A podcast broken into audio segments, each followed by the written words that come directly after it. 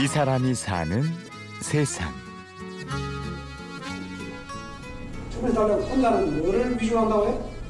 어떤 도, 동도 그죠? 소위는요 동리 이익 이익 때문에 만난 집단하고 도를 좋아하는 집단하고 다르다 이. 한문 수업이 한창인 부산의 학원. 학생들 사이에 뽀얀 얼굴의 할머니가 한 분 계십니다.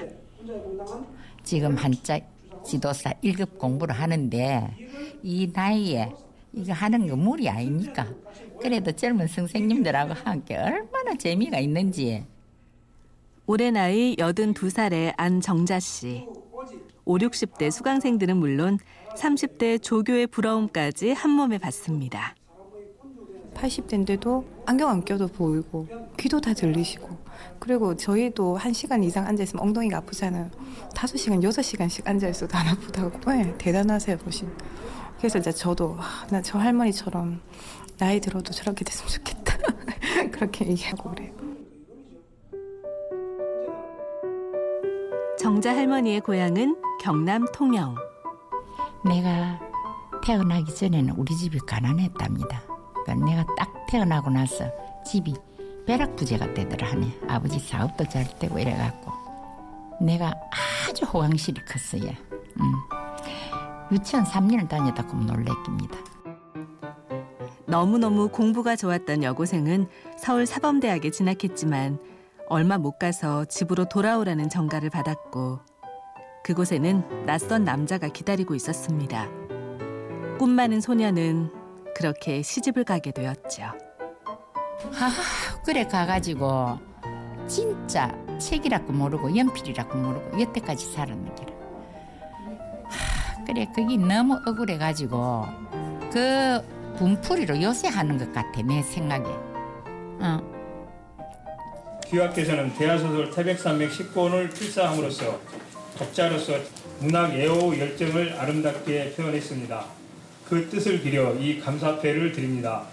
보성군 해냄 출판사 조정래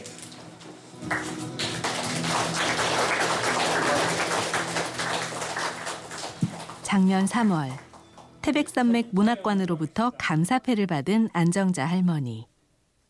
우리 노인복지관에 문예 창작반 시간이 있었어요. 그런데 거기서 나 기자를 하니까 글을 잘 쓰려면 무슨 책이든 필사하는 게 도움이 된다고 이라대. 그러면서 그 선생님 말이 태백산맥 필사하면 좋다고 이라는데 몇 건인 줄도 모르고 아들이 필사를 하는데 4년 걸렸다. 딱 이 말 하더라고.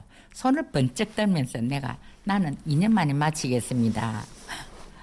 그 교실에서 약속을 했어. 내 혼자 이제 선생님한테 먼저 청한 기지에.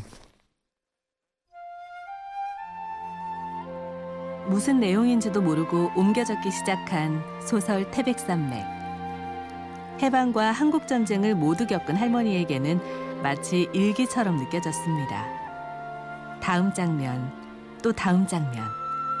이어질 이야기가 궁금해서 다섯 시간 동안 책상을 뜨지 못한 적도 있었죠. 아이고 이 고구마 한 개로 끼니 뗀 장면이 너무 아이고 우리 집에 올까이가 그때 우리 집에 왔으면 밥을 좀 먹여 죽긴데 응.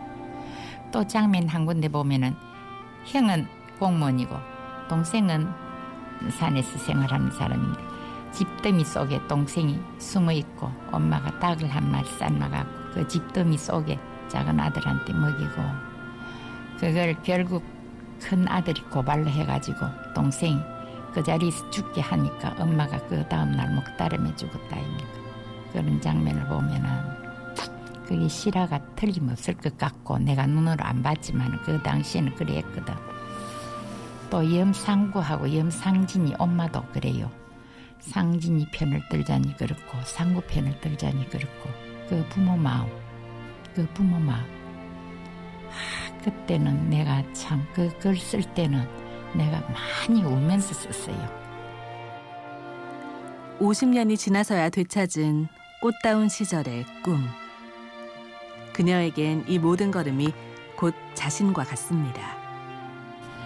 이 원고지가 한 건 넘어갈 때마다 책꽂이에 딱딱 한 건씩 꼽을 때마다 얼마나 기분이 좋은지 다 쓰고 나서 기분도 좋았을 뿐더러 이걸 이제 문학관에 이어준다 한 게 더 기분이 좋았는데 또 이제 떠난다 싶은 게 또 허수하더라고.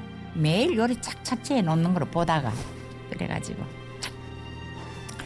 문학관 다 행사 마치고 나서 그 뒤에 한참 있다가 손자를 보고 상여가 할머니 보고 싶거든. 벌교 문학관에 가서 어 그래 할머니 필사해 놓은 거 그거 보면서 할머니 생각해라.